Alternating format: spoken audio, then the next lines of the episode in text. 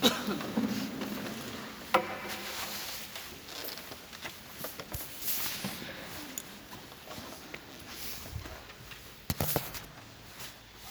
Vangelo secondo Marco.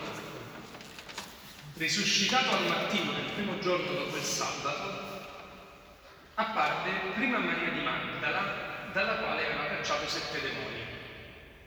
Questa andò ad annunziarlo ai suoi seguaci che erano in lutto e in pianto. Ma essi, udito che era vivo ed era stato visto da lei, non vollero credere. Dopo ciò apparve a due di loro sotto altro aspetto, mentre erano in cammino verso la campagna. Anch'essi ritornarono ad annunziarlo agli altri, ma neanche a loro vollero credere. Alla fine apparve agli undici, mentre stavano a mensa, e li rimproverò per la loro incredulità e durezza di cuore, perché non avevano creduto a quelli che lo, che lo avevano visto risuscitato. Gesù disse loro, andate in tutto il mondo e predicate il Vangelo a, a ogni creatura. Chi crederà e sarà battezzato sarà salvo. E questi saranno i segni che accompagneranno quelli che credono.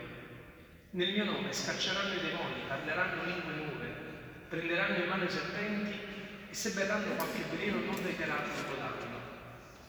Il Signore Gesù, dopo aver parlato con loro, fu assunto in cielo e sedette alla destra di Dio.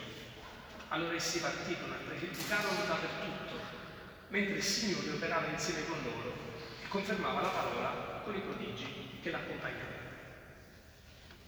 Ecco, questa è una delle versioni eh, degli evangelisti dell'istituzione del battesimo, perché nel nostro cammino stiamo adesso affrontando eh, insieme i sacramenti. La settimana scorsa abbiamo visto in maniera generale eh, il, eh, i sacramenti, che sette, secondo ecco, eh, una visione generale di quella che è chiamata la teologia sacramentaria. E stasera invece cerchiamo di pensare, di riflettere un pochettino di più sul sacramento, il primo dei sacramenti, che è il sacramento del battesimo. Innanzitutto il sacramento del battesimo nasce da un comando del Signore. Gesù chiede agli apostoli andate e battezzate. Un altro passo del Vangelo ancora più esplicito, no? Gesù dice andate e battezzate nel nome del Padre, del Figlio e dello Spirito Santo. E chi crederà eh, sarà salvato e, e, e Gesù um, questo comando che dà è un comando che in realtà non, non, nasce proprio da Gesù, perché il battesimo non è una prassi, dire, liturgica che esiste soltanto nel cristianesimo. Anche nell'ebraismo esistevano riti di, eh, di battesimo, tant'è che incontriamo all'inizio della predicazione di Gesù uno che battezzava frequentemente, Pietro Giovanni Battista, Giovanni Battista no? battezzava, perché il battesimo era una prassi abituale degli ebrei. Ancora oggi gli ebrei utilizzano fare dei bagni di immersione, di quelli che si chiamano mikvi, sono delle grandi vasche che esistono in alcune sinagoghe, ci sono anche mikvi molto antichi che esistono un po' dappertutto eh, negli scavi archeologici di Israele e per esempio sono stati eh, riportati alla luce i grandi scavi archeologici di Qumran, chi va in Terra Santa, spero che un giorno ci andremo tutti quanti insieme, li organizzeremo però con tutti, non un gruppetto, dobbiamo andare insieme in Terra Santa, sarebbe un'esperienza comunitaria da viversi. E, chi va in Terra Santa sa che eh, una delle tappe è appunto eh, la comunità di Qumran. Eh, si parla di questo sito archeologico dove eh, c'era una comunità, la comunità degli Esseni, una comunità monastica alla quale molto probabilmente Giovanni Battista ha appartenuto, eh, ha, ha, fatto parte, ha frequentato quella comunità e Giovanni Battista quindi utilizza questa prassi di battesimo ehm, perché sente che sta per arrivare il Messia e quindi lui battezza per fare cosa? Per purificare il battezzo dal greco significa immergersi, quindi la parola battesimo significa immersione. No? E, e, quindi Giovanni Battista per quale motivo chiamava tutti quanti a, a farsi battezzare? Perché era un segno di lavaggio, un segno di purificazione, era un segno penitenziale. Si andava lì, ci si immergeva davanti a uno che battezzava per operare un lavaggio, un, un'immersione di purificazione. Però quello che chiede Gesù è qualcosa di diverso. Si capisce subito che un, l'istituzione non di un rito di purificazione semplicemente, ma di qualcosa di più alto, che poi la Chiesa chiamerà sacramento. È il primo dei sacramenti. Sant'Agostino dice che il battesimo è la porta dei sacramenti, è il primo dei sacramenti, il primo istituito, anzi il primo di quei tre che abbiamo chiamati i sacramenti. Vediamo tra gli studiati. I primi tre sono chiamati sacramenti, poi ci sono eh, e, e, sono battesimo, confermazione e Eucaristia. Poi eh, dopo ci sono i due sacramenti chiamati della guarigione, della guarigione che sono la penitenza, la confessione e l'unzione degli infermi. E poi ci sono i sacramenti chiamati gli ultimi due vocazione. della vocazione o della missione, che sono i sacramenti dell'ordine sacro e del matrimonio. Perfetto. Allora, il battesimo è il primo di questi sette sacramenti, è chiamato la porta dei sacramenti. Ma cosa capita col battesimo? Per quale motivo Gesù questo battesimo lo, lo obbliga, cioè lo dice a tutti gli apostoli andate, battezzate, perché quelli che saranno battezzati saranno salvati. Cioè cosa accade in questo battesimo? Eh, cosa succede in questo battesimo? Si diventa, si diventa figli di Dio, no? Si diventa figli di Dio. Ma ehm, potremmo dire, quelli che non sono battezzati, non sono figli di Dio. Certo sì. sì. Un musulmano, Dio lo considera come un estraneo, un induista lo considera come estraneo, lo rifiuta. E cosa significa che noi cristiani col battesimo diventiamo figli di Dio? Cosa succede in noi col battesimo? Siamo in comunione, diventiamo. C'è una battezzato Dio, si crea la, la unione, la comunione. Mm. Nella vecchia dottrina, vi ricordate, quando eh, si, diceva, si, parlava del battesimo, si diceva una cosa che capitava. A cosa serve il battesimo? A togliere il peccato originale. E questa teologia del peccato originale è una teologia che nasce soprattutto con Sant'Agostino. No? E, eh, e, lui soprattutto sottolinea, rileggendo i testi eh, del Nuovo Testamento, però sottolinea molto battesimo uguale eliminazione del peccato originale. Quindi si è creata una sorta di angoscia nella, eh, anche nei cristiani che chi non è battezzato sta in peccato e quindi deve assolutamente, velocemente farsi battezzare perché se muore in stato di peccato rischia di andare all'inferno. No? Mm, pensate che c'erano delle ipotesi teologiche talmente eh, articolate in passato che avevano inventato un luogo per i bambini che non erano stati battezzati. Questo luogo sapete come, come si chiama? Il limbo. Perché la riflessione teologica era questa. Se soltanto i battezzati vanno in paradiso e chi non è battezzato non va in paradiso, ma allora questi bambini innocenti non sono stati battezzati, però non hanno colpa, ma loro dove vanno? Allora si è inventato questo limbo. Poi Giovanni Paolo II ha detto guardate, quello non c'è stato, no, eh, non esiste questo limbo, non esiste questo luogo intermedio, ma allora perché è necessaria la salvezza? Perché Gesù dice chi sarà battezzato verrà salvato? Cosa si cancella? Cos'è questo peccato originale? No? Io qualche volta l'ho spiegato, l'anno scorso in particolar modo, quando facevamo dei catechesi, e diedi questa lettura del peccato originale, che ogni volta che noi associamo, eh, cioè che pensiamo al battesimo, si associa al peccato originale, anche i catechisti, per quale motivo bisogna battezzarsi? Per eliminare il peccato originale. Dice, ma che cos'è il peccato originale? No? E qualcuno potrebbe chiedere, un bambino, se vi chiede, ma che cos'è il peccato originale?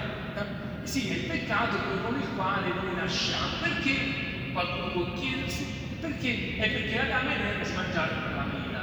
No? La spiegazione è poco convincente. Perché? Uno razionalmente, no? no non uno che sta abituato a la chiesa, ma uno che si pone delle domande intelligenti. Sì, e chiede, dice, ma io non capisco.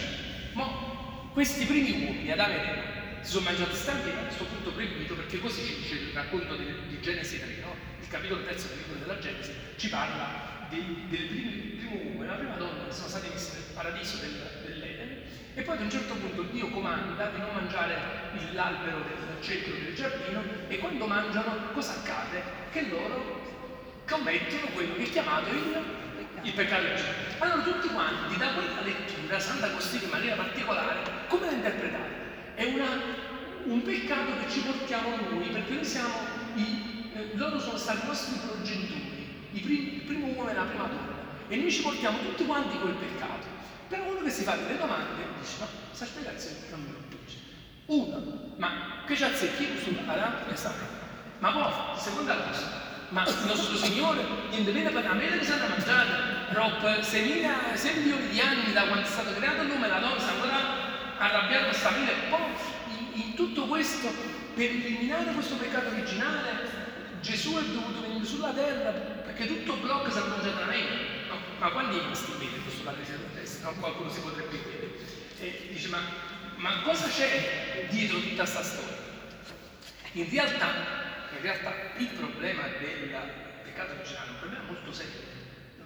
è un problema esistente e reale, che però dobbiamo decodificare dietro al mito, dietro alla leggenda, perché è un qualcosa che ci riguarda molto profondamente, te e me. Qual è il problema del peccato originale? Il problema è questo, che noi nasciamo con una tensione al, al peccato. No? Non c'è bisogno di scomodare la Eva, che sono due personaggi, diciamo così, anche simbolici, no? che appartengono a un libro, il libro della Genesi, a un capitolo, il terzo capitolo, che è un capitolo che racconta una storia che si perde nel, nei, nei, meandri del, della storia dell'umanità, è chiamata la protostoria dell'umanità, quindi non è che ha una, una valenza dal punto di vista storico, è un racconto, un racconto mitico del passato che però dice qualcosa, c'è una storia, una parabola, diciamo così, no? che non racconta di una cosa precisa, come potrebbe essere, che ne so, eh, la, eh, Gesù che nell'ultima cena è servito l'Eucaristia. No? Quella è una realtà storica. Quella racconta è un racconto mitico che dietro a un simbolo vuole veicolare un concetto. Qual è questo concetto? Il concetto è questo, che gli uomini, quando sono stati creati nell'atto della creazione, all'inizio della creazione, vivevano in uno stato di comunione con Dio. Ma questa comunione l'ha infranta, l'ha infranta con il suo peccato e la infrange ancora oggi con il suo peccato. Um, perché peccato originale? Perché all'inizio della creazione, quando Dio ha pensato all'uomo e alla donna, li ha pensati all'inizio, lasciamo stare come, no? perché questo non compete alla Bibbia, compete alla scienza, quindi la Bibbia non è che disdegna la teoria dell'evoluzione della specie, non è che, non è che sono incompatibili le cose, no? la lettura del, del libro della, della, Genesi con la lettura del, eh, de, di Darwin no? che dà alla, all'evoluzione della specie. E, ma quello che ci dobbiamo chiedere Cosa succede in questo battesimo? Cosa accade? Qual è questo peccato che viene cancellato, che deve essere eliminato? Non è un peccato in senso proprio, perché un bambino appena nato che si, si deve battezzare, allora la Chiesa dice lo devi battezzare, perché lo devi battezzare? No? Eh, c'è una, tutta un'idea quasi magica oggi di tanta gente, bisogna battezzarlo, qualcuno qualche volta ho sentito gente un po' più semplice, bisogna battezzarlo subito perché c'è il diavolino in corpo eh, perché chissà che, che, che, immaginario collettivo si è creato dentro questo, questo battesimo. Si deve battezzare con un comando di Gesù. E i primi cristiani capirono molto bene che in realtà questo peccato originale non è un peccato in senso proprio, ma in senso analogico, cioè è la fragilità dell'uomo eh, che necessita di Dio. Dietro la storia, noi andiamo a sfrontare la storia di Davide riportiamo la storia del mito. No? Adamo ed Eva per quale motivo mangiano di questo frutto? Per quale motivo mangiano nella storia, nella leggenda, diciamo così, di questo mito? Per, essere più simili a Dio. Ad necessità di Perché ed Eva vengono tentati. Qual è la tentazione? La tentazione è quella che gli era stata trasmessa dal serpente di dire guardate, voi dovete mangiare di quel frutto perché Dio non vuole che voi mangiate, perché nel momento in cui mangerete quel frutto, voi diventerete simili a Dio. allora sono diventati simili da Dio. No, non sono diventati sono allontanati. Ma cosa è accaduto? Che il serpente ha insinuato, questo è un racconto mitico, leggendario, ve l'ho detto, non, è, non esiste il signor Adamo e la signora Eva, un serpente parlante, ok? Non esiste, è un'umanità, no? Allora, quel serpente cosa ha insinuato nel cuore dell'uomo? Ha insinuato che Dio in fondo ti vuole tenere sottomesso, soggiogato, cioè uguale che Dio in fondo non ti, non ti ama, che Dio in fondo non ti ama. Allora il dubbio del peccato originale è questo, che Dio non ti ama. Questo è il peccato originale. Avere in qualche modo un- uno sguardo verso Dio di mancata fiducia. E perché il battesimo ti cancella il peccato originale? Ve lo spiego subito. San Paolo lo diceva molto bene, perché nel battesimo noi ci immergiamo, battizzo, immergiamo in cosa? L'acqua è solo un simbolo, ma ciò in cui noi ci immergiamo, sapete cos'è? È nella morte e nella risurrezione di Gesù. San Paolo lo diceva molto bene nella lettera ai Romani. Coloro che sono stati battezzati si sono immersi nella croce di Cristo. Cosa vuol dire? Che la dimostrazione più alta dell'amore di Dio è proprio la croce. E quando l'uomo ha il dubbio che Dio non ti ama, cioè che Dio è un dubbio che viene a tutti quanti, è un dubbio che, che originariamente sta dentro di noi quando pensiamo io sto a combattere con le mie cose, po' bello Dio, chissà dove sta, chi pensa, cosa fa, no? mica sta pensando pure a me, mica ama proprio me, chissà quante cose tiene da pensare e io che ci faccio, io cosa rappresento nella vita di Dio. Ed è questo che viene a dire il battesimo cristiano. Ti devi immergere nell'amore di Dio, perché devi fare esperienza di quest'amore di Cristo. Anticamente, infatti, ve l'ho, detto, già qualche altra volta, i battisteri erano fatti, anche in quello che andremo a visitare a maggio, tutti quanti insieme, un giovedì faremo questo incontro nel battistero di San Giovanni in Fonte, alla cattedrale, c'erano questi battisteri ehm, che erano fatti con tre gradini, si entrava attraverso tre gradini, ci si spogliava, si toglievano, toglievano tutti gli abiti e ci si immergeva per tre volte nell'acqua. Quel battistero rappresentava la tomba di Gesù, no? il sepolcro di Gesù, cioè venivamo immersi nella sua morte e si rinasceva alla risurrezione. Ecco perché si veniva rivestiti di Bianco. bianco, che era il segno della, della veste eh, del risorto. Allora, per quale motivo c'era questa eh, coincidenza? Cioè, per quale motivo i cristiani volevano immergere nel, nel simbolo della morte di Gesù? Perché la morte di Gesù è la più grande manifestazione dell'amore di Dio. Quasi a dire, no? A te che ti viene il dubbio che Dio non ti ama, a te che ti viene il dubbio che Dio sta pensando ai fatti suoi, che tu stai combattendo con la tua famiglia, con i tuoi figli, con il tuo lavoro, con i tuoi problemi, e Dio sta per fatti suoi, tu fai l'esperienza di questo amore di Cristo, entra all'interno dell'amore di Cristo, immergiti. Allora cosa accade nel, cris- nel battesimo? Che il cristiano inizia questo processo di comprensione, inizia il processo di comprensione dell'amore di Dio. Questo accade, non è un atto magico che succede qualcosa di eh, eh, chissà cosa, no, è un atto ontologico, cioè che appartiene all'essere, il proprio essere umano viene immerso nell'amore di Dio e tu entri in Dio e Dio entra in te. È l'inizio però di un percorso, perché io dico sempre che il battesimo è come un piccolo seme. Se tu non lo, non lo alimenti, e se tu come lo alimenti? Lo alimenti con la messa domenicale, lo, lo alimenti con la comunione, lo alimenti con i sacramenti, con la preghiera personale, con le opere di carità. Se il battesimo non lo si alimenta, quel seme ha tutta la potenzialità di crescere, di aiutarti, di sostenerti, ma tu non lo stai alimentando, non lo stai facendo crescere il tuo battesimo. La tua vita cristiana è rachitica, resta lì, con tutta una potenzialità di esprimersi, ma resta lì, inespressa. Allora ecco come, che cos'è il battesimo cristiano? no?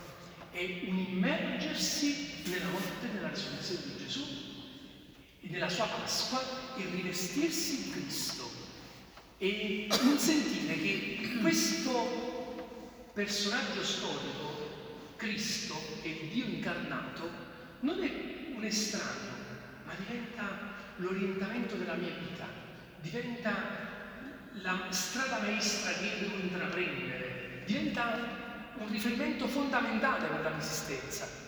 E a questo che si preparavano i cristiani, per un catecumenato che durava circa quattro anni. I primi 3-4 secoli, pensate che un cristiano quando doveva, eh, si doveva battezzare, normalmente eh, cosa accadeva no, nelle, nelle, nelle comunità cittadine? Che il cristianesimo veniva predicato, andava un apostolo o i successori, no? un presbitero, andava il missionario e annunciava il Vangelo. No? Cosa accadeva? Che tutti gli adulti e anche con le loro famiglie e bambini decidevano di avvicinarsi alla fede. Allora che facevano? Dovevano fare il catecumenato, che non durava un anno, ma durava quattro anni, quattro anni di preparazione, di studio, di catechesi. Oggi vogliamo fare tutte cose fast, no? Eh, come il fast food, no? Eh, padre devo fare eh, la comunione, però posso venire, a, la, bambina non può venire al catechismo il padre voglio fare la cresima, però non posso seguire, padre voglio sposare in chiesa, però non posso, cioè tutto senza capire, senza comprendere, perché eh, la, la, logica del, del supermercato, no? Ognuno viene e si prende qualcosa, senza capire veramente quello che andiamo a vivere. Invece com'è importante capire, com'è importante conoscere, perché noi siamo fatti per questo, siamo fatti per conoscere Dio in maniera profonda. E se non lo conosciamo, non lo possiamo amare. Nessuno può amare chi non conosce. Se tu conosci il Signore, allora lo ami. No? E l'ignoranza del Signore è anche l'impossibilità di amarlo. E allora questa fede un po' spiritualizzata, no? che esiste solamente nella nostra testa, è una fede che deve passare nei fatti a una formazione sostanziosa, vera. Bene, io sul battesimo avrei molte altre cose da dire, però vorrei fare più di un incontro sul battesimo e, e non dire tutto stasera perché altrimenti diventa troppo lungo. Uh, qualche domanda che uh, è riservata a voi? I tre gradini Sì. che hanno un significato simbolico, ovviamente. Sì, i tre gradini